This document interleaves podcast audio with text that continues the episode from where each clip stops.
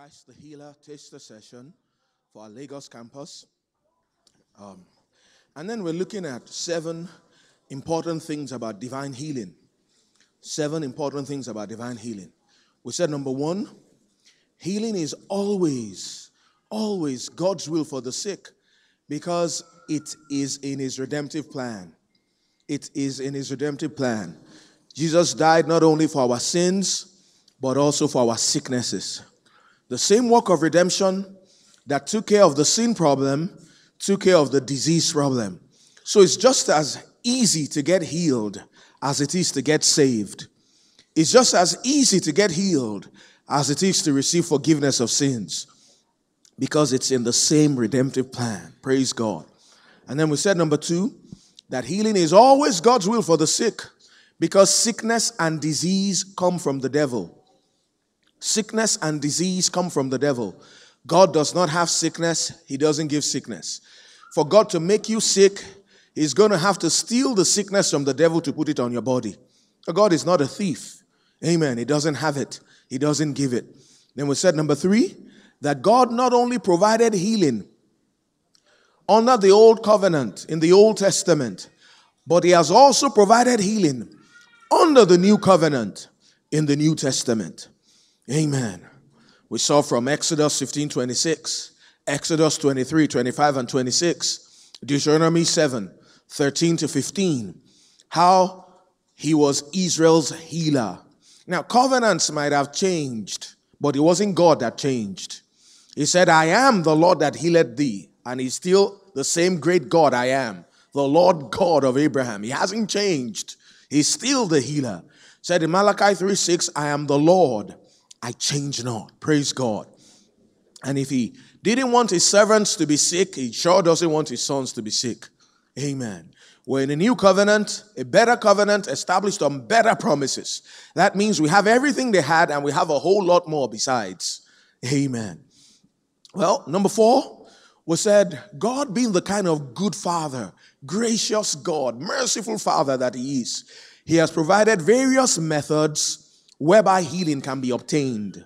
Now, don't forget, none of these methods in and of themselves heal. The basis of divine healing is the death, the burial, and the resurrection of Jesus Christ. Amen. That's the basis of divine healing, the finished work of redemption. That's how healing was purchased and provided. Now, these are just methods whereby we appropriate that healing. Well, the first one we looked at was asking in the name of Jesus. And we saw John 14, verses 13 and 14. Then we said number two, praying to the Father in the name of Jesus. John 16, 23 and 24. And we said number three, the prayer of agreement. The prayer of agreement. Matthew 18, 19 and 20. Then we said number four, anointing with oil. Now, James 5, 14 and 15. Remember, we said about that where the Bible says, Is any sick among you? Let him call for the elders of the church and let them pray over him, anointing him with oil in the name of the Lord. Notice it says, And the prayer of faith shall save the sick, and the Lord, not the oil, shall raise him up. And if he have committed sins, they shall be forgiven him. Oil has never healed anybody yet. Amen. It's Jesus who is the healer.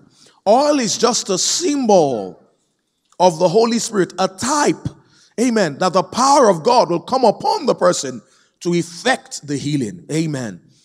Praise God. Now, Jesus, we don't have any record of him using oil to minister to the sick. He didn't need to. Why? He was already anointed with a tangible anointing of healing power. So, because he ministered already, that oil was meant to be something so that the person could feel something. Amen. Now, different people are different levels of spiritual growth. For the more mature believer, God's word is all the evidence he needs.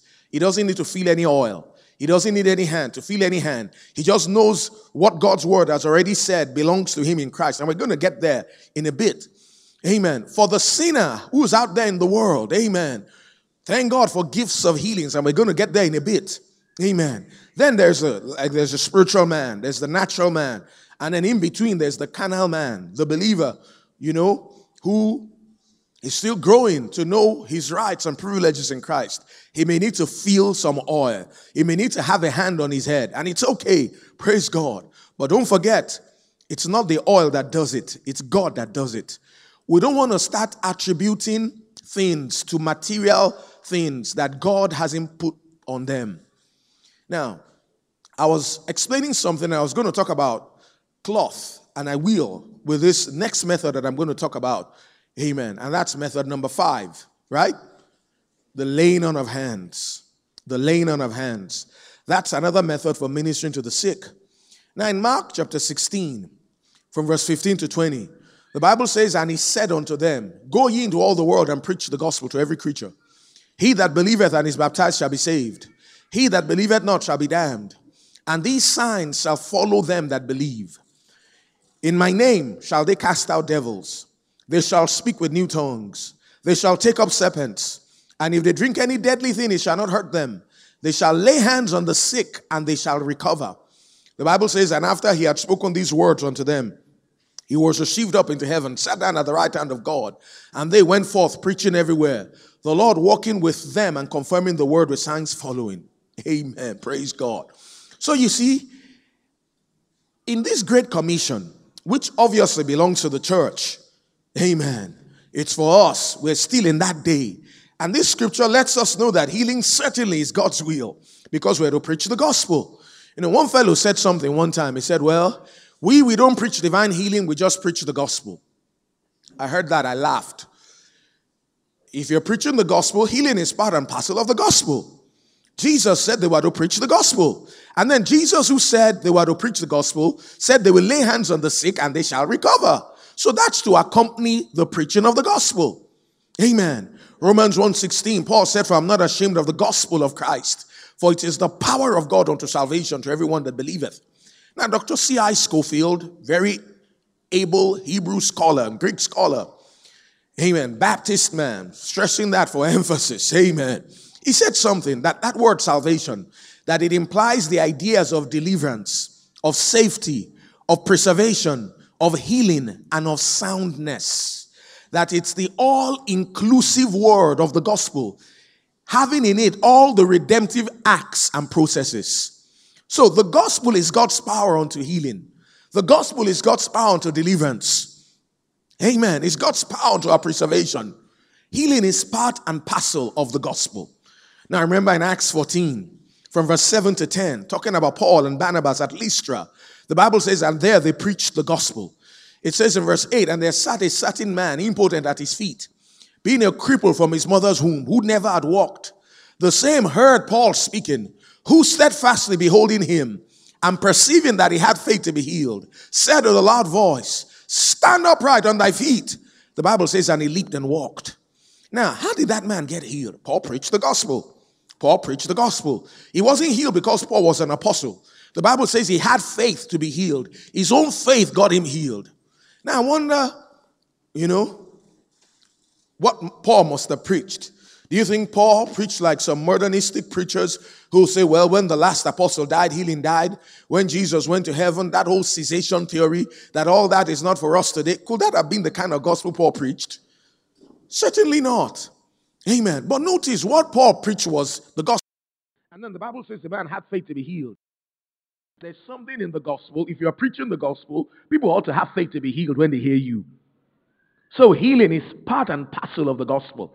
Now, you notice that among the signs that will follow believers, Jesus said they shall lay hands on the sick and they shall recover. Now, you know that, let's say your grandfather or your father, an old man's about to die, then he's speaking his last words, right? Those last words he says, you pay particular attention to them, isn't it? Now, according to Mark's account, the last 11 words Jesus spoke before leaving the earth, according to Mark's account, was this they shall lay hands on the sick and they shall recover. See, God is strong about the laying on of hands. It's a Bible ordinance. It actually predates the new covenant. We see it in the old covenant. It's used for at least seven things in the Bible. The Day of Atonement, you see it's used. When Paul, uh, uh, Moses was going to put Joshua in place, he laid hands on him. Amen. So, it's a scriptural ordinance. It's a Bible doctrine, one of the fundamental principles of the doctrine of Christ. Now, who can lay hands on the sick? Any believer can. Any believer can. And like I said, the laying on of hands can be practiced from two perspectives. First, as a point of contact. Who can do that? Any believer can. What do I mean a point of contact? That's that the moment you lay hands on the sick, at that moment, the sick man starts believing that he receives his healing. The moment you lay hands on him is the moment he releases his faith. Now, there's a lot of laying on of empty hands on empty heads, which produces empty results in the body of Christ today. Why? Because we don't teach it like we should. And so we don't have faith in it like we should, and then we don't get the results that we ought to. Amen. It's a point of contact. That's the moment the sick man releases his faith. That's the moment he starts believing that he receives his healing. That's the moment he says what he believes. He starts believing he receives his healing. Amen. Then, another perspective that the laying on of hands can be practiced, which I talked about last session, is from the standpoint of the law of contact and transmission. Contact and transmission. Now, mention this. Any believer who's born again, even if you're not filled with the Holy Ghost, if you are born again, the Bible says they shall lay hands on the sick and they shall recover. See, Kenneth E. Hagin, as a Baptist boy preacher, before he got filled with the Holy Ghost, got five times as many people healed as Pentecostal people did. You know why? They depended just on gifts of healings, gifts of the Spirit. They waited until there was a manifestation of the Spirit. And the Spirit of God does manifest himself as he wills. But he, he wasn't filled with the Holy Ghost. He was just a Baptist boy, born again. And he knew the Bible. He knew about anointing the sick with name of the Lord, praying the prayer of faith for them. He knew about the laying on of hands. And he knew about faith in God's word. So he just taught people the Bible, preached the Bible. Amen. And he got them healed, coming and going. Now, he wasn't even filled with the Holy Ghost, just acting on God's word. And any believer can lay hands on the sick and expect them to recover. And they will. They will. Praise God. Now, if you're filled with the Holy Ghost as a believer, and if you will take time to pray in the Spirit, the Bible says in Acts 1 8, But ye shall receive power after that the Holy Ghost is come upon you. And ye shall be witnesses unto me both in Jerusalem and in Judea and Samaria and unto the uttermost parts of the earth. And James 5:16 says, "Confess your faults one to another, pray one for another that you may be healed. The effectual fervent prayer of a righteous man availeth much." Now, the amplified version says the continued, earnest, heartfelt prayer of a righteous man makes tremendous power available, dynamic in its working. Now, any spirit-filled believer, whether you are called to the ministry or not, if you are born again and filled with the Holy Ghost, if you would take time to pray in the Spirit, you can charge up your own spirit and stir up the power of God on the inside of you. And then you can go lay hands on the sick. Amen. You see, we have the life of God in us as believers. Your hands are a conductor of that life. And that life can flow through you. You are a life transmitter. And when that life gets a hold of sickness, it engulfs it. When John G. Lake was in South Africa, there was one time there was the bubonic plague. It wasn't Ebola, you know, it was bubonic plague. Unlike Ebola, which is transmitted through fluids, this was airborne. Are you listening? It was airborne. It was very contagious, very dangerous. And um, people died. Multitudes were being buried. The British sent a corps of doctors and medical folks to co- help uh, contained the epidemic in South Africa at that time. It was in South Africa from 1907 to 1912. Amen. And while he was there, that stuff broke out. And then um, they were, you know, uh, burying the dead, treating the sick, and all, all that stuff. And he was also helping out. Then they had preventatives, stuff that they used. And then they asked Lake, why aren't you using any of that stuff? He said, I don't need to. So what do you mean you don't need to? Well, he told them, said, You might want to experiment with me. Take the froth that comes from the mouth of someone who's just died with that plague. They did. Said, Take it under the microscope. They got under the microscope. It's a bacteria stuff. They saw the germs motile, moving around and alive, up till a good time after the person's death. They established that. Then they now said, All right, let's do this now.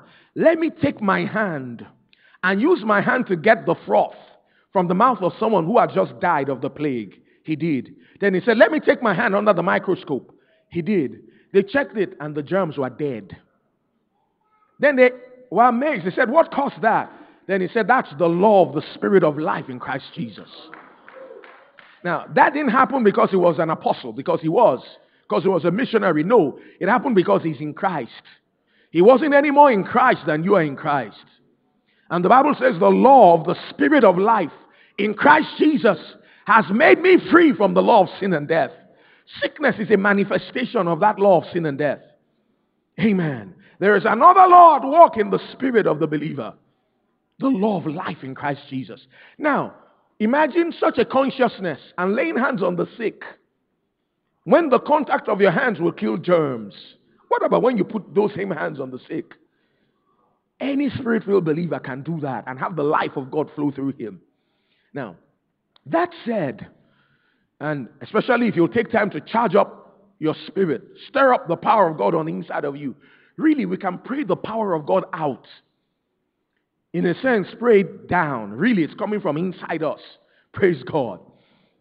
Now, the Bible also tells us that there are special ministries. Are you listening to me? Acts 19, 11, and 12. It says, And God wrought special miracles by the hands of Paul, so that from his body were brought unto the sick handkerchiefs and aprons, and the diseases departed from them, and the evil spirits went out of them. See, there are special ministries and there are special anointings. Sometimes God uses people in some of these ways. See, you read about Jesus in Luke chapter 4. Remember, in chapter 3, 21 to 23, he was baptized by immersion in water by John the Baptist. Then the Holy Ghost came upon him in the bodily shape and form as a dove. Amen. Father spoke from heaven, is my beloved Son, whom I'm well pleased. Hear ye him. Read in chapter 4, verse 1. How he was led by the Spirit, being full of the Holy Ghost, into the wilderness to be tempted of the devil. And then how he whipped the devil with the word of God. Amen. From verse 1 to 13. And then you get over to verse 14, where the Bible says Jesus returned in the power of the Spirit to Galilee says they went about a fame of him throughout the region round about. Says he taught in their synagogues, being glorified of all. Says he went to Nazareth, where he had been brought up. Went to the synagogue on the Sabbath day as his custom was, and he stood up for to read. The Bible says, and there was delivered unto him the book of the prophet Isaiah. And it says, when he had opened the book, he found the place where it was written, The Spirit of the Lord is upon me, for he has anointed me to preach the gospel to the poor. He had sent me to heal the brokenhearted to preach deliverance to the captives, recovery of sight to the blind, to preach the acceptable year of the Lord. The Bible says he closed the book and he sat down, and the eyes of all them that were in the synagogue were fastened on him. And he began to say unto them, This day is this scripture fulfilled in your ears. Amen. Now notice, Jesus said something. He actually quoted from Isaiah 61, verses 1 and 2. said, The Spirit of the Lord is upon me. And among other things, he has anointed me to heal now, Jesus was anointed with healing power. He was anointed with healing power. In Luke chapter 5, verse 15, as well as Luke chapter 6, verses 7 to 19, the Bible talks about how they came to hear him and to be healed. Now, what did they come to hear? What did they come to hear? What did he tell them? Of course, God's word. But you see, he told them that he's anointed. Those who will hear that and receive it, he could get them healed. If you get to Matthew 14, 34 to 36, the Bible says, and when they were gone over, they came to the land of Gennesaret. Matthew 14, 34 to 36. When the men of that place had knowledge of him, they sent about in all the country, brought unto him all that were sick, and they besought him that he might only touch the hem of his garment. And as many as touched were made whole. I want to ask you, what knowledge of him do you think they had? That he was a carpenter? Yeah, you know he was a carpenter. If you didn't know, I just told you. His daddy was a carpenter. He also was a carpenter. The Bible tells us that. So he knew something about that trade. If what they had was that he was a carpenter, what they would have done is they would have come to bring their furniture that needed some repair.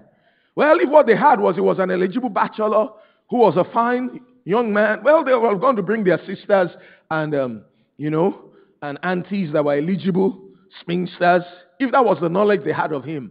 But whatever knowledge it was, it had something to do with healing. What do you think they heard? They must have heard Isaiah 61, 1 and 2. Brother Hagin said Jesus told him that the first sermon he preached everywhere he went, everywhere he went, was from Isaiah 61 1 and 2. That when they had the scroll, he read it out. When they didn't have the scroll, he quoted it. So that was what they heard. What do you think the woman with the issue of blood heard? Do you think it was somebody's testimony? I doubt it. The Bible says when she had heard of Jesus, faith doesn't come by hearing testimonies. Faith comes by hearing and hearing by the word of God.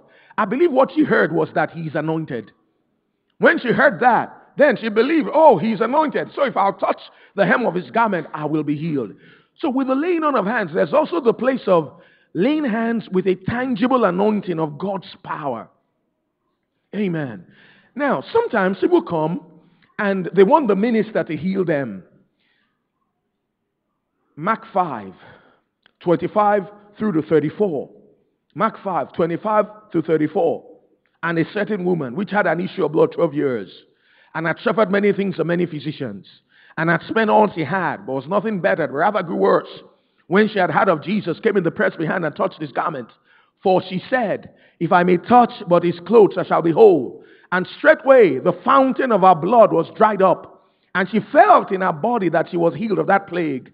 And Jesus, immediately knowing in himself that virtue had gone out of him, turned him about in the press and said, Who touched my clothes? His disciples said, Thou seest the multitude thronging thee, and sayest, Thou touched me. And he looked round about to see her that had done this thing. But the woman, fearing and trembling, knowing what was done in her, came and fell down before him and told him all the truth. And he said, verse 34, Daughter, thy faith hath made thee whole. Go in peace and be whole of thy plague.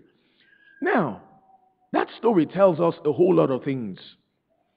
Among them is this several people touched Jesus, only one got healed.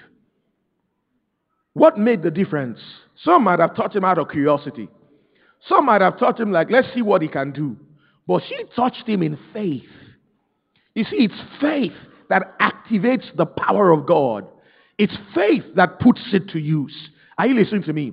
The power of God is inactive, it's inert. I could talk about inert gases, neon, argon, and so on. It's inert, inactive until faith is exercised.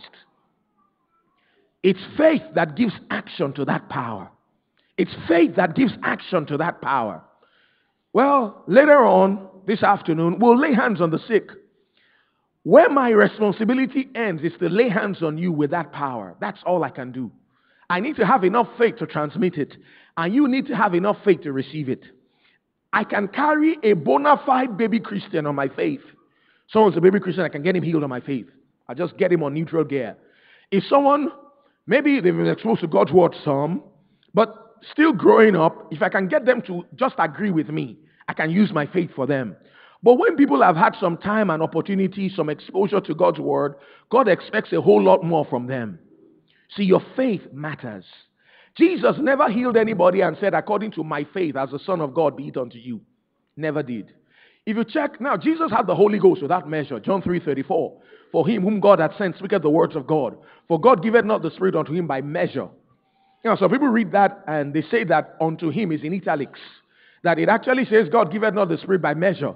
That anybody who has the Holy Spirit has the Holy Spirit without measure. Now that doesn't make sense.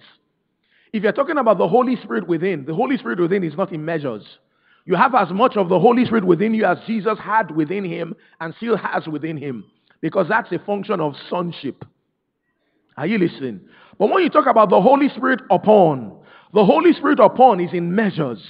If you have the Holy Ghost without measure, then you individually are the entire body of Christ. And you don't need the rest of us. And you can get everybody born again on the earth. And you can get all the work of God done. And the truth is, you can't. You see, the Bible says in Ephesians 4, verse 7, to every one of us is grace given according to the measure of the gift of Christ.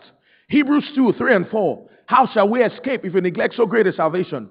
Which at the first began to be spoken by the Lord, and was confirmed to us by them that heard him. God also bearing them witness, both with signs and wonders, diverse miracles, and gifts of the Holy Ghost, according to his own will. Now, that word gifts of the Holy Ghost in Hebrews 2 4 is the word merismos. Merismos means distributions. See, th- there are distributions of the Holy Ghost to us. Amen. If you have the Holy Ghost without measure, then you're an apostle, you're a prophet, you're an evangelist, you're a pastor, you're a teacher, you're a helps minister, you're an usher, you're, uh, you're, the, you're the accountant, you're the lawyer, you're the, and you know you're not. Then you're everything. Then you're God. You're the body of Christ, and you're not. Amen. The Bible says the fullness of Jesus fills the body. Amen. Jesus had the Holy Ghost without measure. We have the Holy Ghost by measure. Now, Jesus, who had the Holy Ghost without measure, if you check the individual accounts of healings, where we are told the story in some detail under his ministry, There were 19 of them. Check it out. I did. There are 19 of them. Now, 12 out of the 19, that's about 62%. The Bible says were healed by their own faith. And if Jesus is the same yesterday, today, and forever, I can also tell you that the majority of the people that will be healed today will be healed by their own faith. Are you listening? So that's why releasing our faith is important. Now, with the laying on of hands, it will work, like I said, when nothing else will work. Jesus ministered by this method more so any other method. Amen. What do you do? Just expect to receive. Amen. Expect to receive, and the power will get the job done. Amen. So that's a laying on of hands. Sixth method gifts of healings. Gifts of healings. Well, in talking about the laying on of hands, hands can actually be laid on cloth. Like the woman with the issue of blood touched Jesus' cloth. Paul laid hands on handkerchiefs. Now, some things, just like John Lake said that, uh, like electricity is God's power in the natural, the anointing is God's power in the supernatural. I don't know why, but some things will conduct that power and some things will not. I have tried oil. I've laid hands. When that power was a manifestation in my hands, I put my finger in oil. It didn't leave my hand, it didn't enter. I'm telling you. Brother Hagin said he tried it too. He didn't enter. I have tried leather. I have. I've tried it. I'm a good one to experiment. Bible says, watch and pray. Amen. I tried leather. Laid hands on leather belts. It didn't enter. I've tried paper. I've tried it. It didn't enter. Now, you see, as a point of contact, anything can be a point of contact. I can say, for instance, if you're sick and you sit on that chair, you will be healed. Now, not because anything was transmitted in that chair, but you're sitting on that chair becomes the point when you release your faith and start believing you're healed. It'll work. If I say if you're sick and you touch this thing, you'll be healed. Not because there's anything transmitted here, but it then becomes your point of contact. You know, and that's why we'll hear people that drank some water, you know, sprinkled some oil. Yeah, not because those things had anything to themselves. It's really because the people started believing. But I've learned to stay within the boundaries of Scripture. Don't start pushing all that stuff. Uh, if you're sick, and if you just if you just come here and I'll shake your hand, or if you just go and touch that wall before somebody will start worshiping the wall. You know, just take this shot of oil, you know, and all that. Let's stay within the boundaries of Scripture, and then we're in good stead. Praise God. But you see, talking about an actual transfer of something. That power enters into cloth. I laid hands on a piece of cloth one time.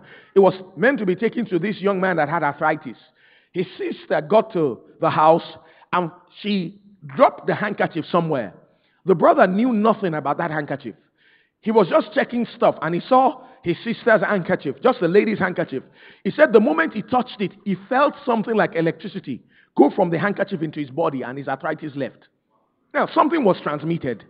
There was something that went through.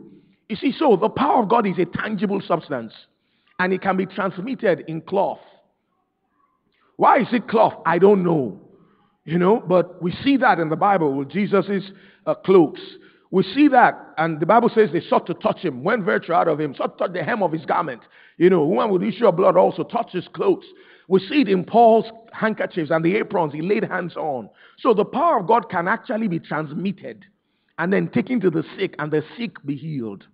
Amen. Gifts of healings, that's the sixth method. Now, there's what we call manifestations of the Holy Ghost. The Bible says in 1 Corinthians chapter 12, from verse 1, says, Now concerning spiritual gifts, and the word gifts is in italics, meaning it's not there in the original. The original actually says, Now concerning spirituals, pneumatical, things often pertaining to the Holy Ghost. I'll not have you ignorant. You know that you were Gentiles, carried away unto these dumb idols, even as you were led. Wherefore I give you to understand that no man speaking by the Spirit of God calleth Jesus accursed, and that no man can say that Jesus is the Lord by the Holy Ghost. Now there are diversities of gifts, but the same Spirit. Differences of administrations, but the same Lord. Diversities of operations, but the same God that worketh all in all. But the manifestation of the Spirit is given to every man who profit withal. For to one is given by the Spirit the word of wisdom, to another the word of knowledge by the same Spirit, to another faith by the same Spirit, to another the gifts of healing. Actually, in the Greek, both are plural. Gifts of healings by the same Spirit, to another the working of miracles, to another prophecy, to another discerning of spirits, to another diverse kinds of tongues, to another the interpretation of tongues. But all these work at that one and the self same Spirit, dividing to every man severally as he will. Now, gifts of the Spirit, manifestations of the Holy Ghost, they come in operation as the Spirit of God wills. Can you press a button and pull a lever and produce a manifestation? You can't. Nobody can. If it's the real deal, you can't. It's the Spirit of God that initiates it. And yes, He does initiate those things many times. And among those nine, there's one listed there called gifts of healings. What's that? It's a supernatural manifestation of the Holy Ghost. Amen. Whereby the sick get delivered from their sicknesses and there is a renewal of their bodies from a disease condition. Miracles and healings are different. Miracles are in the creative realm. Healing is just the renewal of the body from a disease condition. Let's say I was born without, uh, without this finger. I don't need a healing for it. There's nothing to heal. I'll need something to be created. And that's why healing won't work there. I was one time, one of Brother Hagin's meetings. They brought a child. The child was meant to have been grown, grown, but the child just stayed small. He laid hands on the child with the power of God, that healing anointing, but he didn't enter the child. Now, he didn't have the nerve to tell the mother that that power didn't enter. He left the meeting crying, got to his hotel room in tears, and he began to seek God. Lord, how come that power did not enter that child? How come that power did not enter that child? I know it didn't leave my hand and enter that child. Normally, children are the easiest people to get healed. I know that from experience too. They believe anything. They believe God's word so easily. The power of God just flows into them easily. But he said, How come he didn't flow into the child? What's the matter? Well, he sought the Lord with some fasting. About the second or third of his fast, the Lord asked him, What did I tell you? You know, when I gave you a healing ministry. He said, Yeah, you called it a healing anointing. He said, Did I say it was a miracle anointing? He said, No, you didn't. He said, What did I call? A healing anointing? He said, You see, that child was born with something missing in the brain. That's why your ministry, the child's situation will not respond to what you have. Child does not need a healing. He needs something to be created. That's why that power wouldn't enter. This is what I want you to do. Get to that meeting the next time and call the mother out and read to the mother Matthew 18, 19. If two shall agree on earth as such in anything, they shall ask, it shall be done. The word of God says, if thou canst believe, all things are possible to him that believeth. Yeah, if you agree in faith and she stay in faith, it will be created. Same thing happened to William Branham. They brought somebody to him one time. He touched the person and said, No, my ministry will not work here. This needs something created. Yeah, and thank God there's the working of miracles too. What's the working of miracles? Manifestation of the Holy Ghost, a divine intervention in the ordinary course of nature, a temporary suspension of the accustomed order, an interruption of the uh, system of things as we know it, operated by the force of the Spirit of God. So, yes, God does move through those methods. Now, when gifts of the Spirit, like gifts of healings, are in operation, it's not a matter of the faith of the minister. Neither is it the faith of the sick man. It's just the Spirit of God initiating something on his own. And sometimes that will even work for skeptics. People will come to Kathryn Kuhlman's meetings to gather evidence against divine healing and to try to prove that all that healing stuff is false, that all these Pentecostal preachers, they are fakes, and then they'll start getting healed. One man had a pacemaker in his heart, had a heart condition. Sister Kuhlman just pointed in his direction, said, There's a man who's sitting right there. You got a heart condition. In fact, there's a pacemaker in your heart. You're healed now. And the pacemaker, the machine disappeared. He was instantly healed. Couldn't find the machine anymore and he was healed. There was somebody, a metal had entered the eye. The eye was blind. The metal disappeared. And the eye started seeing. Yeah. So the Holy Ghost can manifest himself in those methods. I was preaching one time. Right in the middle of a sentence, I heard the Holy Ghost say, Someone got, just got healed of ulcer. So I blotted it out. Someone just got healed of ulcer, and I continued preaching. Only for me to find out it was my cousin. I had ulcer since childhood. Some months after, I saw him eating things he shouldn't be eating. And I asked him, How come you're eating this? Shouldn't be eating it. He said, Yeah. He said, I got healed. I said, Wow, what happened? When? How? He said, Do I remember such and such a meeting? I said, I do. That I said such and such. I said, Yes, I do. He said, He was the one. Interesting. He said he wasn't believing for the healing. I said, I wasn't either. He was the Holy Ghost. And he can initiate stuff on his own. I was in India one time, I was teaching. I was teaching along these lines. Then there was a, a like where he seated, a section of seats, there was a lady right there in front. I got, I was walking around a bit. I got in front of her, and then on the inside of me, I heard the Lord say, Tell that lady she's healed. I thought to myself, I don't even know that she's sick. Well, I learned a long time ago just to obey God. I'm just his errand boy. So I pointed at her and said, Now I'm human and I could miss it. But the Lord will have me tell you that you're healed. She didn't show much emotion, just say something like, Praise God. Only for me to find out later that she had a, a heart condition that was incurable. And she was instantly healed. Instantly healed. Now, was that my faith? No. Was it her faith? No. It was the Holy Ghost initiating something. So, gifts of healings, that's the Holy Ghost. He can initiate stuff on his own. Now, who can flow in gifts of the Spirit? Any spirit filled believer. Let me also mention, in talking about gifts of healings, as one of the methods whereby healing can be obtained, is this. If you read later on in that chapter 12, the Bible says in verse 27, and ye are the body of Christ. 1 Corinthians 12, 27. Ye are the body of Christ and members in particular. 28 says, and God had set some in the church. Firstly, apostles. Secondarily, prophets.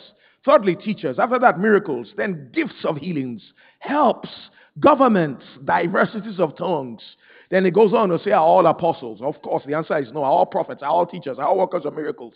Have all the gifts of healings? Do all speak with tongues? Do all interpret? But covetousness is the best gift. Say, show unto you a more excellent way. Amen. Now, you notice that. Now, don't take that out of, out of its context and say that speaking in tongues is not for everybody. That's not what he's saying. The list there is not the same as the earlier list of the nine. The earlier list of the nine is what we call the manifestations of the Holy Ghost or gifts of the Spirit. You know, nine of them. This list here is talking about ministry gifts. The tongues he's speaking of here is ministry tongues and interpretation. And not every person will flow in that. But every believer can be filled with the Holy Ghost and speak in other tongues. Now, you notice that gifts of healings is mentioned in this other list. It's a manifestation of the Holy Ghost. But then also, some people are gifted with multiple gifts of healings. Well, with gifts of healings. With some, it's just one of them. Now, it looks like there are different gifts in different areas. During the healing revival, 47 to 58 in America, 1947, 1958, different of those healing evangelists discovered that they were gifted along different lines. They were gifted along different lines. Brother Hagin said virtually everybody he prayed for that had a growth, a cancer, especially if it was in growth form, got healed. Growth, rupture, hernia, once it was a growth. F.F. Bosworth, he was specially gifted with people that were deaf. There were some times he'll have other people pray for other sick people. Say, if you're deaf, come here. Have, even if you need hearing aids, you wear hearing aids, you don't have a eardrum, you know, virtually all of them will get healed. Different ones got different results in different areas because God gifts different ones of us differently. Find your own area. None of us is a jack of all trades. Don't try to be a jack of all trades. You become a master of none. We all need one another. Amen. We all need one another. So, one of the methods whereby healing can be obtained is through gifts of healings. Like I said, that is a manifestation of the Holy Ghost. It's as the Spirit of God wills. You can't press a button and pull a lever and produce it. Benny Hinn ministers this way too. You know, like Kathryn Kuhlman did. And Kathryn Kuhlman got it also from somebody, F.B. Parrott. That's where he, she got it from too. Amen. See, anointings rub off by association, environment, and influence. Are you listening to me? Things rub off. Praise God. Now, um, uh, with Sister Kathryn, it will just start happening all over the crowd. If you were to go to her particularly, pray for me for my healing, you may not get healed. But be in the meeting where the Holy Ghost is moving. And then, you know, it's just like the song, God is going to touch someone today. God is going to touch someone today. It could be me. It could be you. It could be someone standing by your side. That's how it is. You can't guarantee you have a manifestation of the Spirit. And that's why I tell people, in as much as we're open to the Holy Ghost and to Him manifesting Himself, don't wait for a manifestation. You may not get one. Those things work more. When I'm in India, I have more manifestations of the Holy Ghost than when I am in some other places that have had greater exposure to the gospel. Those things are supernatural advertisement that are meant to drive people, bring people in. Once people have had time and opportunity, had exposure to God's word, God expects something more from them. He expects them to use their faith. And then it works more, like I said, with unbelievers and among baby Christians. Now, yes, we're open to that. Some people will never be healed except there's a manifestation of the Spirit. And so we need to contend for the move of the Holy Ghost. See, what you are not up on, you are down on. If you are down on the move of the Spirit, there's a way you can teach and make it sound like it's just faith. It's just the word. We don't need gifts of the Spirit. And that's wrong teaching. We do need gifts of the Spirit. We do need manifestations of the Holy Ghost. Yes, we put the preaching and the teaching of the word first. But you see, we're also open to the Holy Ghost. I was, I was in this church service. I was meant to close the meeting. I came forward to close it. And all of a sudden, I heard the Lord say this to me. There's a lady here with an ovarian cyst. Then I spoke it out. Who's the lady with the ovarian cyst? She was standing, sitting right in front. Said, Yeah, she's the one. Said, The Lord will have me tell you you're healed. She went to the hospital the next day. It had vanished. What was that? It was a manifestation of the Holy Ghost. It was gifts of healings. So we are open to these things. I went somewhere, I was told to bring a word. I got up, and then the Lord told me there's a young man here. Your daddy has epilepsy. Well, he is healed. And that was it. I didn't tell him to raise up his hand. You know, uh, you should be wise. Wisdom is profitable to direct. There could be a lady in that assembly that he's been eyeing. And the lady, he's been trying to toast her. And they now see happy. She now says, hey, maybe he runs in their family. You know, so I don't want to spoil his show. Amen. So you should be wise. Amen. And discreet with these things. So I just said it. I didn't have him identify himself. I left. After I left, four years after, I went somewhere. Then this young man walks up to me says, Do you remember such and such a meeting? I said, Yes, I do. That you said such and such. I said, Yes, I do. He said it was his dad. I said, Oh, tell me more. He said he had had epilepsy, he was on medication. If he went without his drugs for one week, he would start having seizures. He said it's been four years now. He hasn't taken a tablet, he hasn't had a seizure. Now, you don't need to be a rocket scientist to know something happened. He was healed. See, what was that? It was a manifestation of the Holy Ghost. So the Holy Ghost can initiate stuff on his own. Now, this is what I've also learned. Sometimes this works with the word of knowledge. I've heard the Lord point people out, you know, and I just point at the person and say this and this. I've even had the Lord tell me people's names. I've had stuff like that. But you see, I don't control it. I can't turn it on or turn it off. It's as the Spirit of God wills. And I've learned something. If the Holy Ghost is moving in gifts of the Spirit, great, let's flow with it. If it's not moving in gifts of the Spirit, don't try to manufacture something. Don't get in the flesh. If you get in the flesh and stay long enough in the flesh, see part of the works of the flesh, Galatians 5, 19, 20, 21, part of that list, you'll see there witchcraft, sorcery. Yeah, you can open up yourself as a spirit filled believer to occult powers and familiar spirits. If you try to operate in the Holy Ghost when the anointing is not in manifestation, if the Holy Ghost is moving in gifts of the Spirit, great, then we go with the flow. If it's not moving in gifts of the Spirit, wonderful, we'll just preach the word.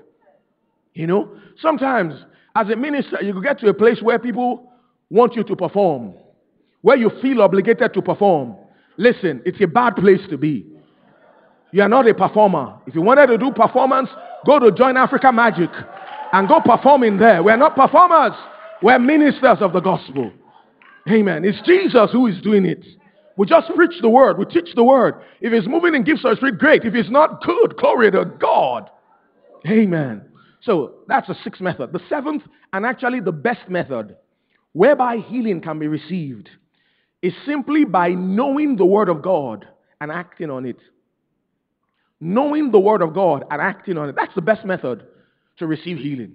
You know from Isaiah 53, 4 and 5. Surely hath borne our griefs, literal Hebrew sicknesses or diseases, carried our sorrows, literal Hebrew pains. Yet we did esteem him stricken, smitten of God, and afflicted. But he was wounded for our transgressions, he was bruised for our iniquities. The chastisement, the punishment of our peace, of our shalom, nothing missing, nothing broken, was upon him. And with his stripes we are healed. Matthew 8 17, that it might be fulfilled, which was spoken by Isaiah the prophet, saying, Himself took our infirmities and bear our sicknesses. First Peter 2.24, who his own self bare our sins in his own body on the tree, that we being dead to sin shall live unto righteousness, by whose stripes ye were healed. Not going to be, we were. By whose stripes? The Greek word stripes, there's the word molopsi. Molopsi actually means a singular bruise.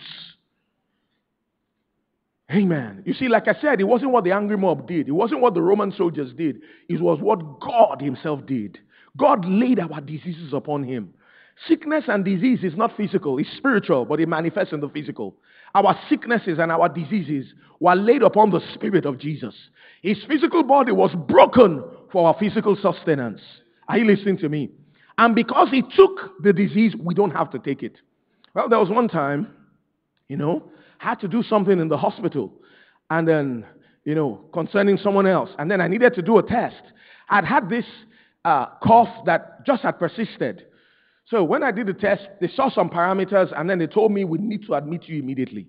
This is serious. We need to admit you immediately. Well, and if I didn't know what I knew, I would have immediately gotten admitted. But because I know something, I didn't know when I just laughed.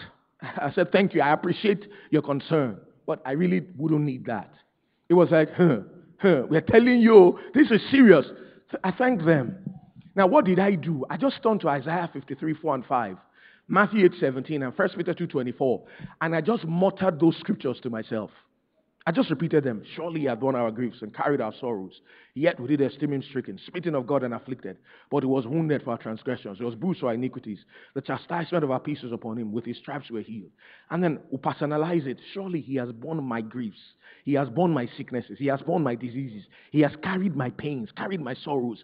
You know, and I thought about it and thought about it and thought about it and muttered it to myself again some more. And thought about it and muttered it to myself some more. You know, and I spent some time a few hours doing that, just meditating on those scriptures. Well, by the next morning, it had all cleared. Amen. What was that? I just know from God's word that I'm healed. I don't need to have anybody lay hands on me. I don't need to have somebody agree with me. I don't need to feel some oil on my head. I just know that I know that I know that I know that my healing was consummated 2,000 years ago in Christ Jesus. Now, this is the best method to be healed.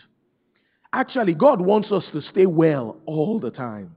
Now, is everybody on that level? No. Sometimes we need some help along some areas. Sometimes we do. What do you do? There's some level you can hook up on. But either which way, God wants you well. God wants you well. So we said number one, Healing is always God's will for the sick because it's in the redemptive plan. said number two, healing is always God's will for the sick because sickness and disease come from the devil. We said number three, God not only provided healing under the old covenant, he has also provided healing under the new covenant. Then we said number four, there are various methods whereby healing can be obtained. Then number five, know the difference. This is the fifth point. Know the difference between when God initiates healing on his own through gifts of the Spirit. And when man initiates healing by his own faith, there's a difference. There are two different things, and we need to know them. Are there some times when God initiates a healing? Yes, He does. See, God is God, He's sovereign. He reserves the right of divine sovereignty to do whatever He wants to do, whenever He wants to do it, however He wants to do it, provided He does not violate His word. Are you listening? God will never violate his word, but he can do what he wants to do whenever he wants to do it. Now, why did Jesus appear to Saul of Tarsus on his road to Damascus? We don't have record of anybody else getting saved that way in the Acts of the Apostles. But by the time you read what Saul of Tarsus became, then you see that Jesus certainly knew what he was doing. Are you listening? So God can initiate stuff on his own. In John chapter 5, if you read from verse 1, through to about verse 9, there was this pool of Bethesda. And then there were five porches, sheds. And then there were sick people who were all over those sheds, multitudes of sick people. Then by that pool, an angel will come at a certain season and trouble the water.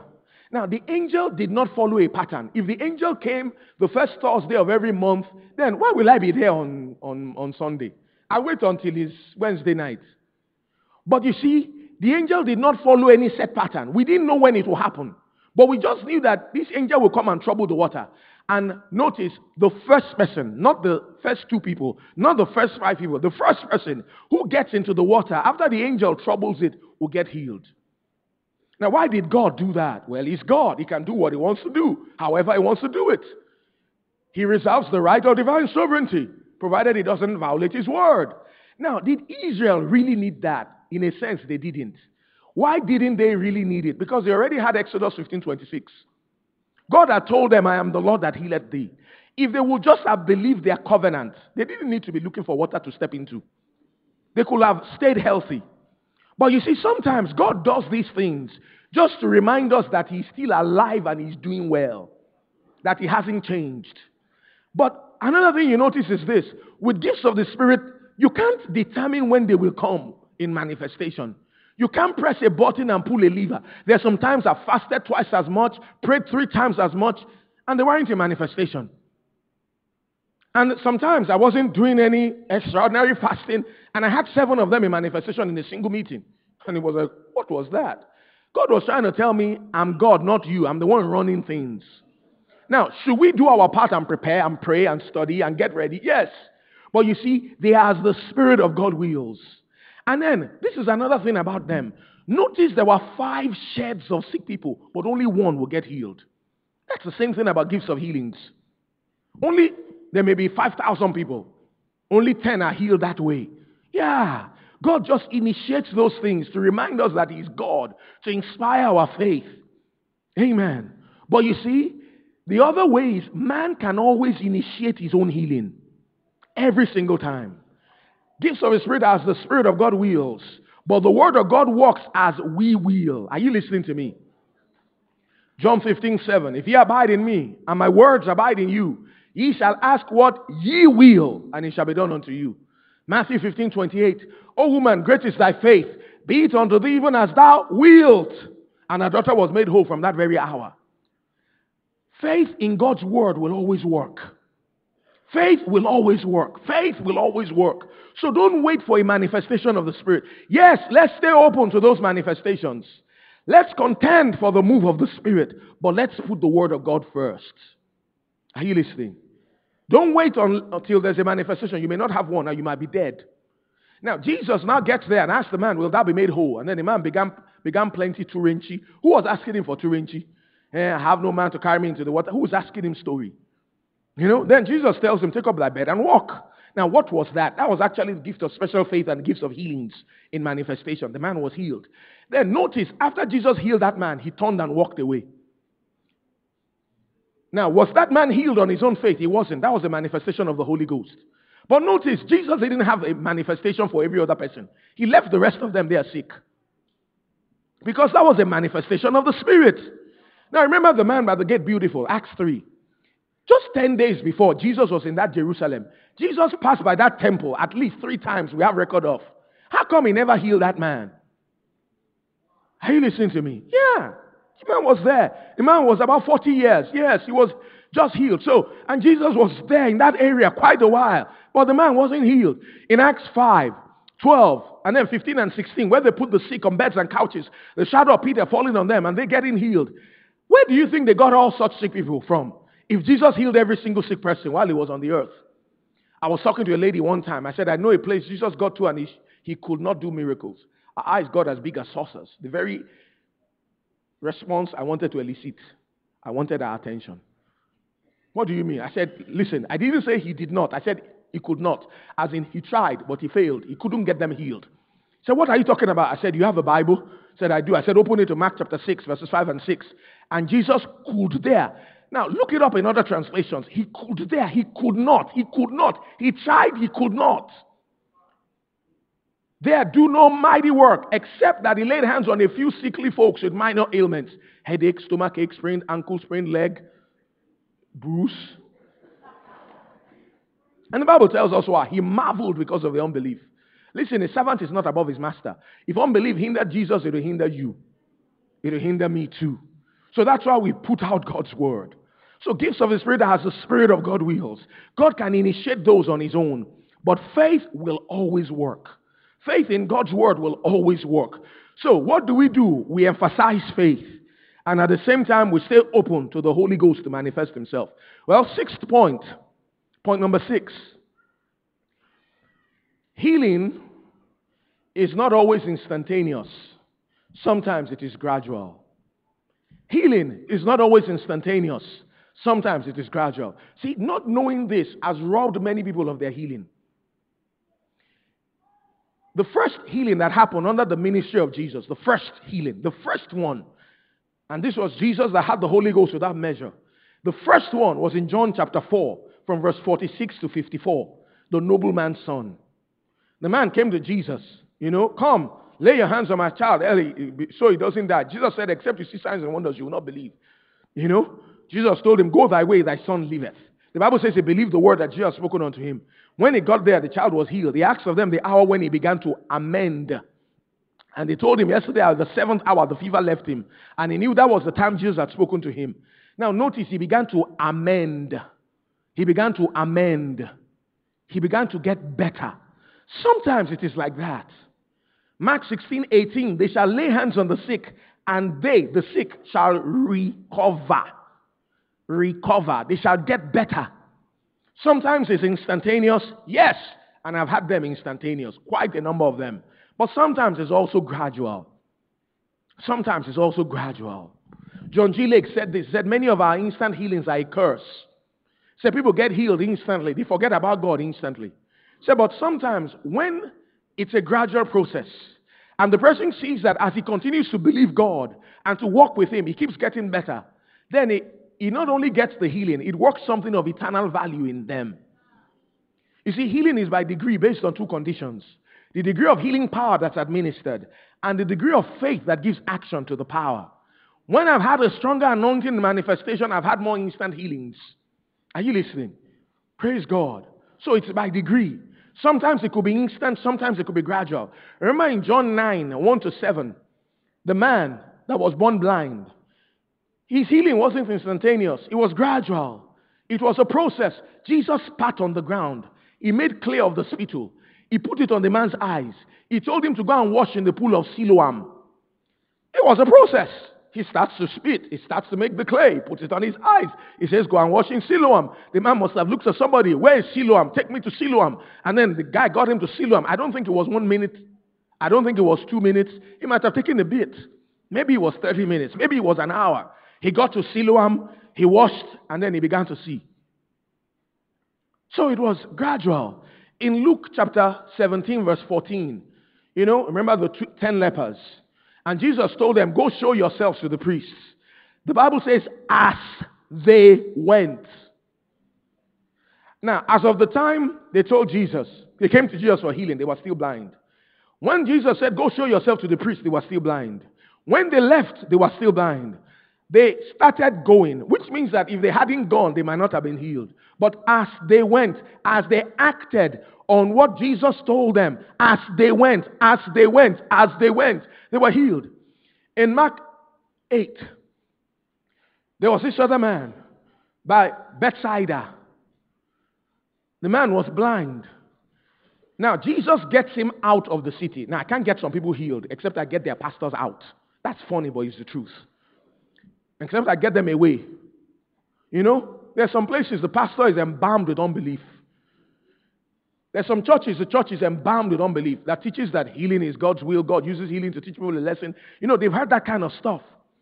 So Jesus had to get him away from the unbelief of Bethsaida, get him out of the city. When he still got him out of the city, he touched him the first time. He said, Do you see? He said, I see men as trees. so he needed a, a second touch. Now, people have said Jesus prayed for the man twice. Jesus didn't even pray for the man once. Jesus laid hands on the man twice. Amen. Now, was that instantaneous healing? No, it was gradual. The first time it was seen, but it was seen men as trees. Then the second time he began to see more clearly. Do you see that? So it's also scriptural to lay hands on people more than once if they need it. Really? If they'll come in faith the first time, they'll be healed instantly the first time. Now, it depends on how you take a hold of your healing. Now, does your healing have to take forever to manifest? No. You see, talking about the things like prosperity now, God said He will bless the work of our hands. So, in some of those areas, it's a process. The money, God is not going to rain it from heaven. The money you need is here on earth. Amen. As you work, as you apply God's word, you're diligent, you give, you are faithful, you know, then a process is at work, and then God brings prosperity to you. And sometimes that's a process. But when it comes to healing, listen, the healer lives in you if you're born again. Your body is the healer's temple. Your healing doesn't have to take forever to manifest. Mark 11 24 says, Therefore I say unto you, what things soever ye desire, when ye pray, believe that ye receive them, and ye shall have them. The word receive there is the word lambano. It means to take with force, to seize with a grip that cannot be shaken loose. You can take your healing now. You know, why is my healing taking time? Well, it's you we should ask. Eh, but God is taking time. It's not God that's taking time. God healed you 2,000 years ago. As far as God is concerned, He will wish your healing manifested yesterday. Or He wish it even manifested last year. Or He wish you were even never sick in the first place. But you see, it can be instantaneous. If it's instantaneous, let's praise God for it. If it's gradual, what do we do? We keep the switch of faith turned on. We keep the switch of faith turned on.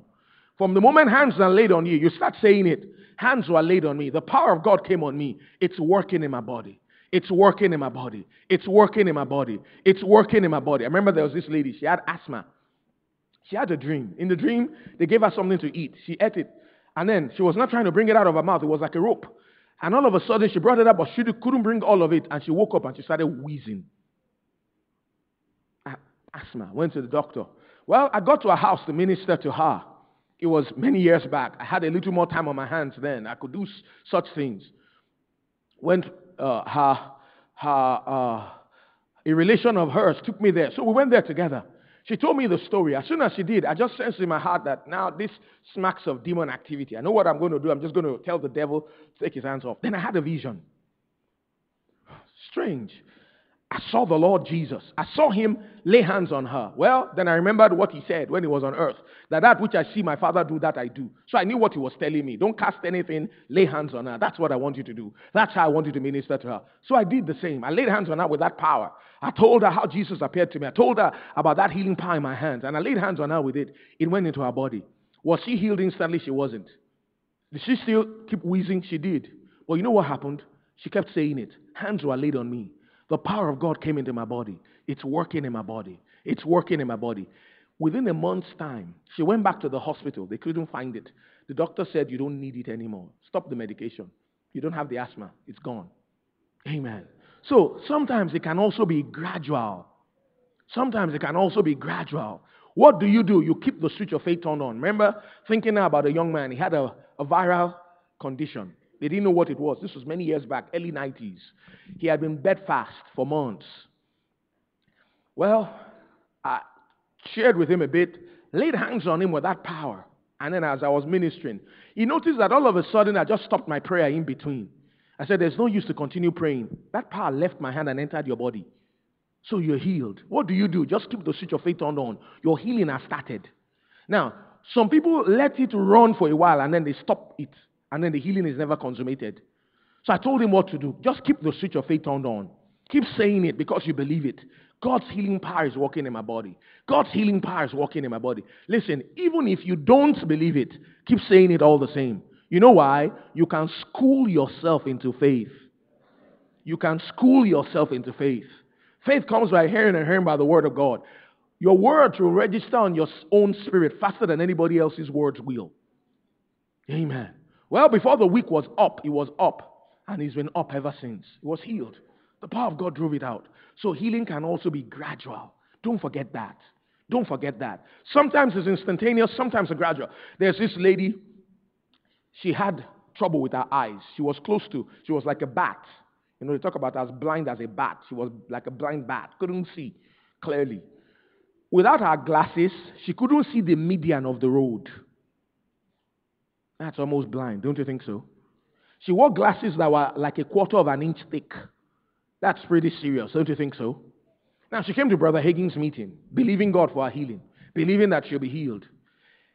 He laid hands on her, like he did the other people on that line that day. And immediately, in faith, as far as she was concerned, in faith, she removed her glasses. When she removed her glasses, what happened? She couldn't see anything. No change. Then she came to meet Brother Hagin after. I came believing God for my healing. I came believing that once you lay hands on me, I'll be healed. You laid hands on me, and then I removed my glasses, but I can't see. What do I do? Should I tell you what he told her? You want to hear? He said, Put your glasses back on. That's what he told her. He said, Listen, God's power is already working in you. Obviously, you don't have a, an instantaneous manifestation.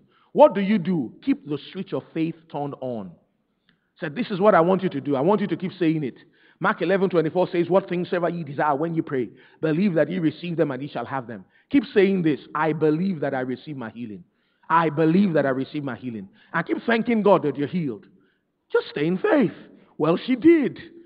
Nine months she was doing that.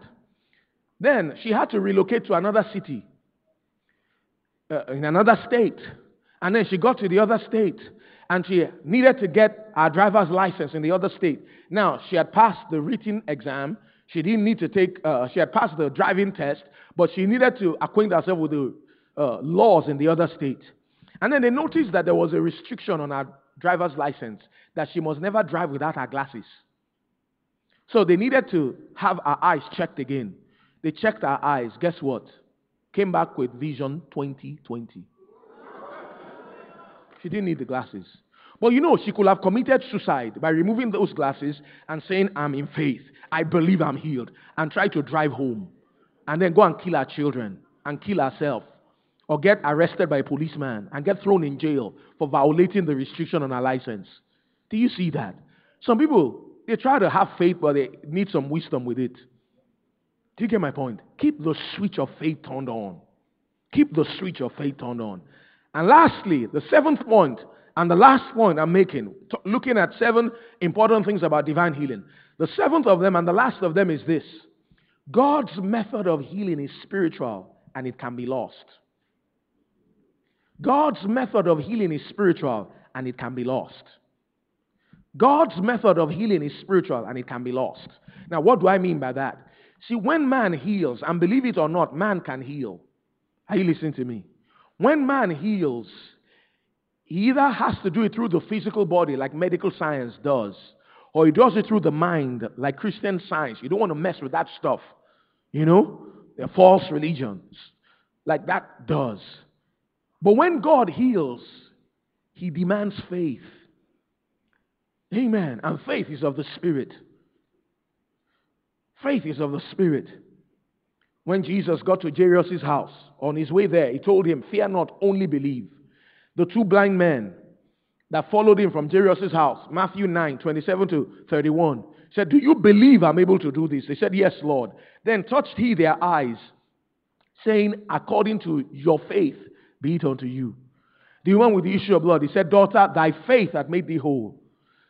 Uh, blind Bartimaeus, he said, Thy faith hath saved thee. This Syrophoenician woman, oh woman, great is thy faith. The centurion who came on behalf of his servant, have not found so great faith. No, not in Israel. So when Jesus comes on the scene as healer, he demands faith. And Romans 10:10 10, 10 says, So with the heart man believes. Faith is of the heart, faith is of the spirit. So that's why I said God's method of healing is spiritual. You receive divine healing with your spirit. And that's why you can know that you're healed before the, the healing shows up in your body. And listen, it can be lost. It can be lost. It can be lost. As an undergraduate in school, I had a conversation with a classmate. He told me, he said, he doesn't believe in all these mass healings. I said, why? He said, because many of these people, after they get healed, the same thing comes back. It shows he wasn't God in the first place. I said, really? He said, yes. I said, I want to ask you a question. I said, have you ever received Jesus as your Lord and Savior? He said, yes. I asked him, are you walking in close fellowship with the Lord now? He said, no. So I said, okay, so it wasn't God that really saved you. See, Revelation chapter 2, verse 25. Revelation chapter 3, verse 11. Revelation 2:25, Revelation 3:11. The Bible says, "Hold that fast which thou hast. Hold that fast which thou hast."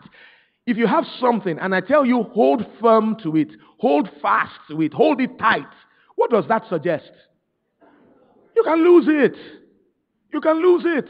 Galatians 5:1 Stand fast, therefore, in the liberty wherewith Christ has made us free, and be not entangled again with the yoke of bondage. Now, the context of that, he was talking about getting back into the law. But that applies to any kind of bondage. And sickness is some bondage.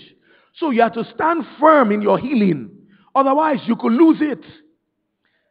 Because people don't know this, many people have lost their healing that shouldn't have. Well, I was in this meeting, there was this lady, elderly lady. She couldn't, her hearing totally gone in one of her ears. There was a manifestation of the Holy Ghost. She was instantly healed. I ministered to her. It popped open right there and then, instantly. She started hearing with it. Well, some days after, I was talking with her. Then she told me something strange happened. That all of a sudden, her hearing went off in, the, in that particular ear. Just went off momentarily. And then it came back after some time. Then it went off again. She was hearing a buzzing sound, a buzzing sound. Then it went off completely and it's been gone ever since. She said, What happened? I said, I'll tell you what happened. When your hearing went off the first time, you thought to yourself, Well, I thought the Lord healed me. I guess He didn't. She said, How did you know that? I said, I know you must have done that. Otherwise, you couldn't have lost it. She said, what should I have done? I said, When that healing, uh, hearing went off the first time, you should have said, No, devil. If it's a joke, stop it. You can't take my healing from me. I stand against you in the name of Jesus. I resist you. I'm holding on to my healing. You're not going to steal it. And what will have happened? It will have been back instantly, and you'll have kept it. You see, it's always like the devil to steal what you have received from God. Matthew 12, 43 to 45. When an unclean spirit is gone out of a man, he goes through dry places seeking rest and finding none. He says, I'll go back to my house where I came from. And when he's come to it, he finds it empty, swept, and garnished. And he goes to bring seven other spirits more wicked than itself. And the last state of that man is worse than the first. See, that's just like the devil. He will always try to come back. He will always try to reclaim territory that he has lost. He would always try to put the same thing back. Notice that house was em- it was swept, and that was good. It was garnished, decorated, and that was good, but it was empty. It was empty. The man shouldn't have kept that house empty. What should he have done? Stay full of the word. Stay full of the Holy Ghost. Let that house be filled. Get established in the word of God. If you're going to keep your healing, three main things you need to do. Number one, get established in the word. Get established in the word. Continue to feed on God's word. Let me tell you a secret. There's no day under God's heaven that passes that I don't spend at least one hour studying along the lines exclusively of faith and healing every single day. Every single day. Now, is that the only thing I study on? No, those are not the only subjects in the Bible. And God wants us to be balanced all round Christians to feed on the entire counsel of His Word. But I got something from P.C. Nelson many years ago that he told Brother Hagin in the late 30s. He told him, he said, constantly feed along the lines of faith and healing. The day will come when you will either need faith for your own healing or for the healing of a loved one. And if your faith has not been kept strong in that area, you will be at a disadvantage. Smith Wigglesworth put it like this He said, If you wait until you need faith and then try to get it, you waited too late. F.F. Bosworth put it like this He said, Most Christians feed their bodies three hot meals a day, their spirits one cold snack a week, and then they wonder why they are so weak in faith. See, God's word is the food of our faith. Let me tell you something. We have a willy fool in that dude called the devil.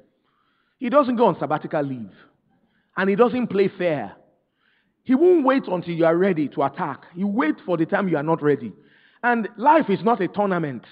It's not a, an official bout where there are rules. Don't hit below the belt. When the opponent is down, don't keep punching. Devil doesn't play fair. It's when you are down, he will start punching. When you know you have that kind of opponent, you don't want to be caught napping. Now, are we afraid of him? We're not. He's beneath our feet. But at the same time, we don't want to be ignorant of his devices. Get established in the word. Get established in the word. Psalm 107, verse 20. He sent his word and healed them. Continue to feed along those lines. There's this devotional, Health Food by Kenneth E. Hagin. Excellent piece. Excellent piece. I'm not trying to market stuff. I'm just trying to tell you stuff that will help you. Books on faith and healing. I have a whole library of them. I feed on them. I have one file.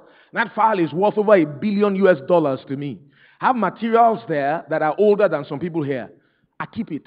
It's so special. I read, I wore some things out. There are some things, you know, I almost have to photocopy the photocopy of the photocopy.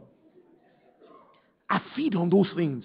There are some books that appeal to me. Some don't appeal to me that much. Some materials appeal a lot to me. I feed on them constantly. I get God's word in my system constantly. See, faith does not come by having heard, it comes by hearing and hearing. The memory of yesterday's food will not satisfy today's hunger. You need to eat today. Get into the word. Get into the word. Had Brother Copeland talk about one lady one time. She had been healed under his ministry. Then after a while, she had a cancer. And then um, he was talking with her on the phone. And he told her, Get your Bible. And she was scampering to look for where her Bible was. Said immediately when he saw that, he knew she wouldn't make it. And she didn't. If the cancer has gone this far developed and you don't know where your Bible is, you're in bad shape. Amen. Build God's word into your system. That's how to keep your healing. Feed constantly. Continue to study God's word. Secondly, resist the devil. When the symptoms come, don't just say, well, this thing has come again. No, resist it. Tell you a story. One time, E.W. Kenyon went to preach somewhere in New York. And then in this meeting, incidentally, Brother Hagin had identically the same experience. Preached somewhere in New York. There was, in that meeting, there was one man who had one leg six inches shorter than the other, six inches shorter. And then there was another lady that had cancer.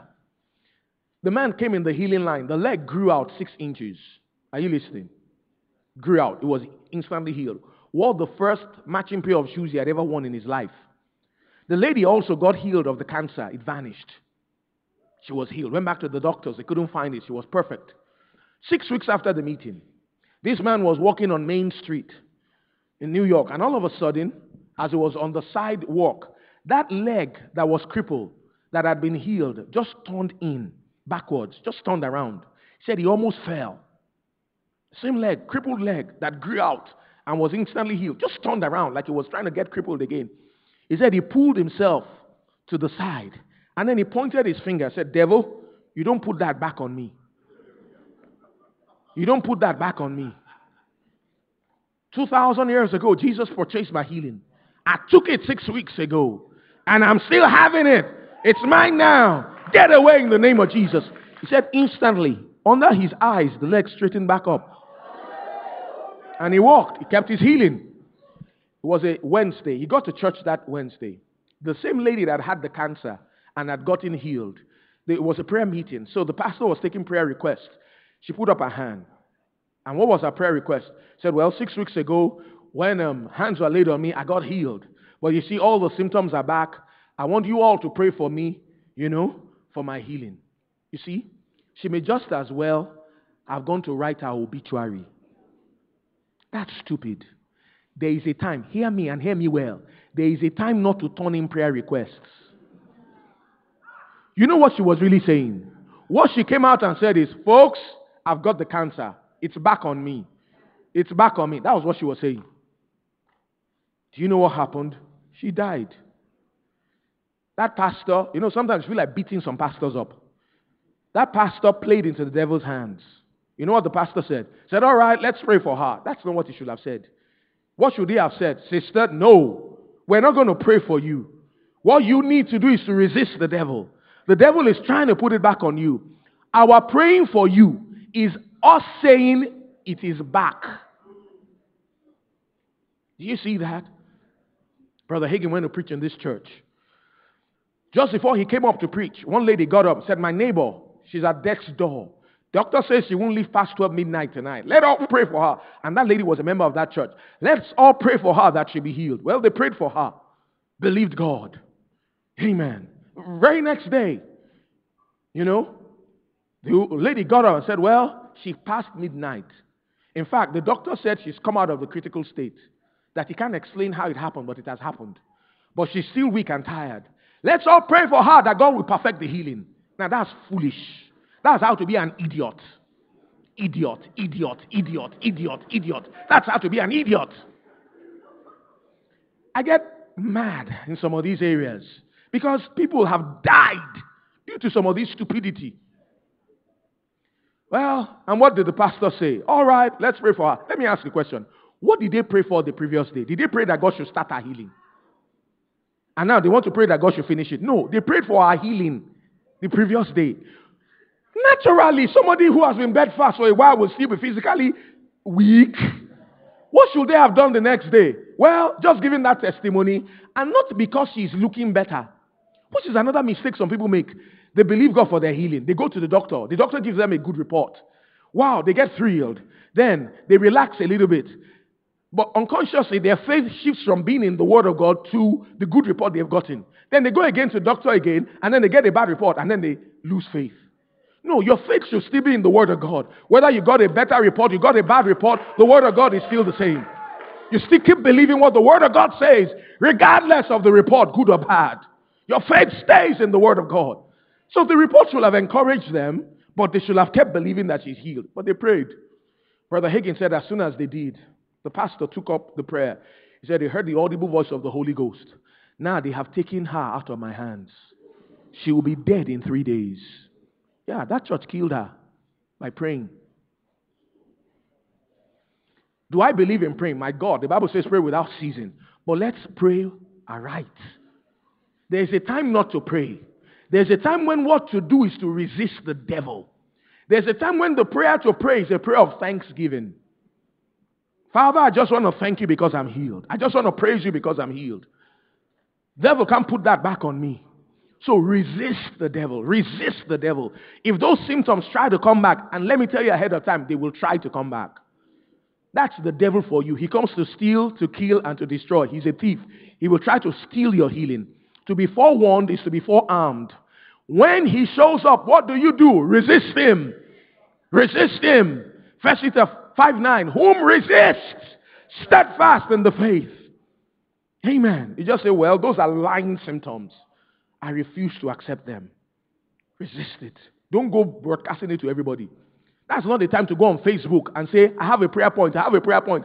I got healed, but the symptoms are back. That's how to die. That's how to die. If you depended on Facebook for prayer agreement, I'm sorry for thou. Now, the last thing I said first, to keep your healing, get established in the word. I said, second, resist the devil. Number three, hold fast your confession of faith. Hold fast your confession of faith. And I'll round this off with a story. You know Kenneth E. Hagin? He was born with a deformed heart. Now, in his day, there were seven organic diseases of the heart in his day. Out of the seven, he had two of them. They were both incurable. His heart, he had those two organic diseases, then his heart was deformed. Not only was his heart deformed, his entire throat, his chest, his lungs, his entire chest region was deformed. Then he had a blood disease. The uh, white blood cells were eating up the red blood cells faster than his body could bring back new red blood cells, or medical science could do anything to help it. And then, thirdly, from the waist down, he became totally paralyzed. From the waist up, he was partially paralyzed. There were five doctors on his case. They told him that nobody that medical science has any record of that had his condition has ever lived past the age of 16. Now, they didn't tell him he had one chance in a million. They said he didn't have one chance in a million. That the probability that he will live beyond 16 is zero. Now, that's pretty bleak, don't you think so? Well, so he was shut up within the four walls of that room, 405 North College Street, getting ready to die. Eventually, the Lord said, Don't have to die. At this early age, you can be healed. You know the story. Acted on Mark 11, 23 and 24. August 8, 1934. Tuesday, got off that deathbed. He was healed. Now, after he got healed, and this is where I'm going, how to keep your healing. He said the symptoms of the paralysis never came back. He said the symptoms of the blood disease never came back. He said, but the symptoms of the heart condition did come back. Now, there was this doctor, Dr. Robertson, you know, in school. He had the school he went, Boyd High School in McKinney. The teachers there, there was this MC Smart, who was the school principal. The lady teachers, there was one Missy, uh, Miss Bessie May, who used to teach them, I think, history. You know, some of those teachers, when they saw him, this is a fellow weighing 89 pounds, six feet tall, you know, he had been bedfast all along. So naturally, he'll still be feeling weak. He'll come to class and he looked like he was going to die any moment. They got concerned. They called the principal. They called the, the doctor. The doctor said, Well, that boy has the strongest willpower of anybody I've ever seen. I give him 90 days at the most to live. In 90 days' time, before 90 days is up, he'll be dead. And guess what? They were so kind, so nice to tell him what the doctor said. That was pretty nice of them, wasn't it? don't you think so? You know? And the devil was a pretty good mathematician. He would tell him how many days he had left out of the 90. Now, within that 90 day period, the symptoms of the heart problem came back. They came back. He said his heart wasn't beating right. All those symptoms were back. You know? And then you'll meet somebody, and then the person will say, Kenneth, Kenneth, how do you feel? Does your heart still give you any more trouble? You look like you can hardly put one foot in front of the other.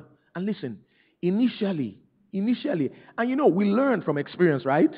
The Lord told him, I've taught you faith through my word. I've allowed you to go through certain experiences. You've learned faith both through my word and by experience. I want you to go teach my people what I've taught you. I want you to go teach my people faith. So this is one of such experiences. Initially, he played into the devil's hands.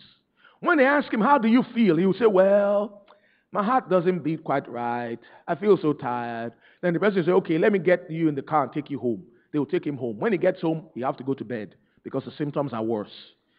And that continued to happen, and that continued to happen, and that continued to happen until he was spending more time in bed than out of bed. Until he was becoming, he was fast on the way to becoming bedfast again. Then there was one particular morning, he hadn't slept because of alarming heart symptoms. It was 4 a.m. The symptoms persisted. Then he asked himself, something is wrong somewhere. God doesn't miss it. I must be missing it. That's pretty smart, don't you think so? I'm not making my connection somewhere. What's going on? You know? Now, he didn't even know it, but he was led by the Holy Ghost unconsciously. Then he went back in his mind and said, Okay, what did I do when I got healed? He played the whole incident back in his mind. Said, Yes, I got healed when I began to say, I believe that I received healing for the heart condition. I believe that I received healing for the blood disease. I believe that I received healing for the paralysis. I believe that I received healing from the top of my head to the soles of my feet, based on Mark 11 24. Then he asked himself, okay, what have I been doing since then? Well, how do you feel? Eh, the heart symptoms are back. And he said, that must be it. I have been speaking the wrong words. I have been speaking the wrong words. Then he also noticed when people were asking him, How do you feel? He said, Some words will rise up inside him. Words like, Himself took my infirmities and bare my sicknesses. I'm fine, thank you. Words like, By the stripes of Jesus, I'm healed. I'm fine. You know, said those words will rise up from his spirit. But rather than speaking them, he will speak out of his head based on his symptoms. And the more he confessed his symptoms, the worse he got. He now said, I know what I'm going to do. I'm not going to keep saying the wrong things. I will stop making confessions of sight. Instead, I will make a confession of faith. The moment he hit on that, he had the best sleep he had ever had in months. He slept off. About a day after, he was going down, downtown McKinney. And there was this friend of his, Eugene, Eugene Black. You know, they had this apartment, they had a store, then their house was on top of the apartment. Then um, Eugene's mom, Mrs. Black, saw Kenneth going down the road. She beckoned to him, Kenneth, Kenneth. He got there. Said, How do you do? Does your heart, same old question, does your heart still give you any more trouble? You look like I hardly put any food in front of the other. Then he said he wasted just a moment. And from the inside of him, these words rose up.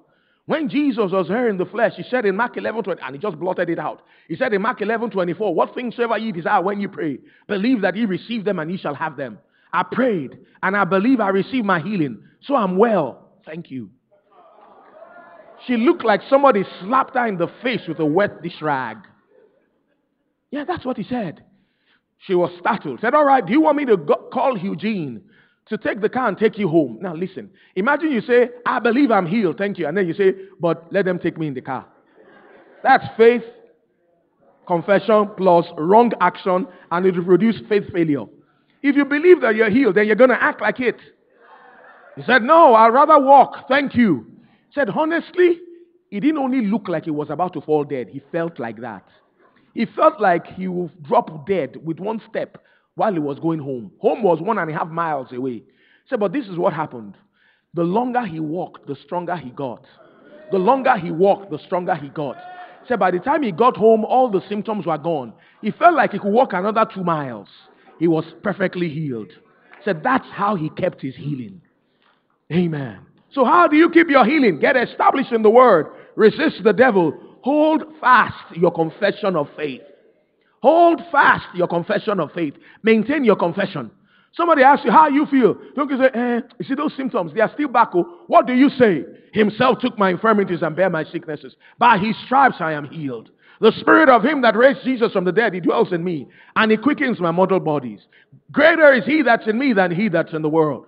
My body is the temple of the Holy Ghost, and I'm not letting the devil violate it. I resist the devil steadfast in the faith, and he runs from me as in terror. The law of the Spirit of life in Christ Jesus has made me free from the law of sin and death. Christ has redeemed me from the curse of the law. Sickness is a part of the curse. So I'm redeemed from sickness and disease. That's what to say.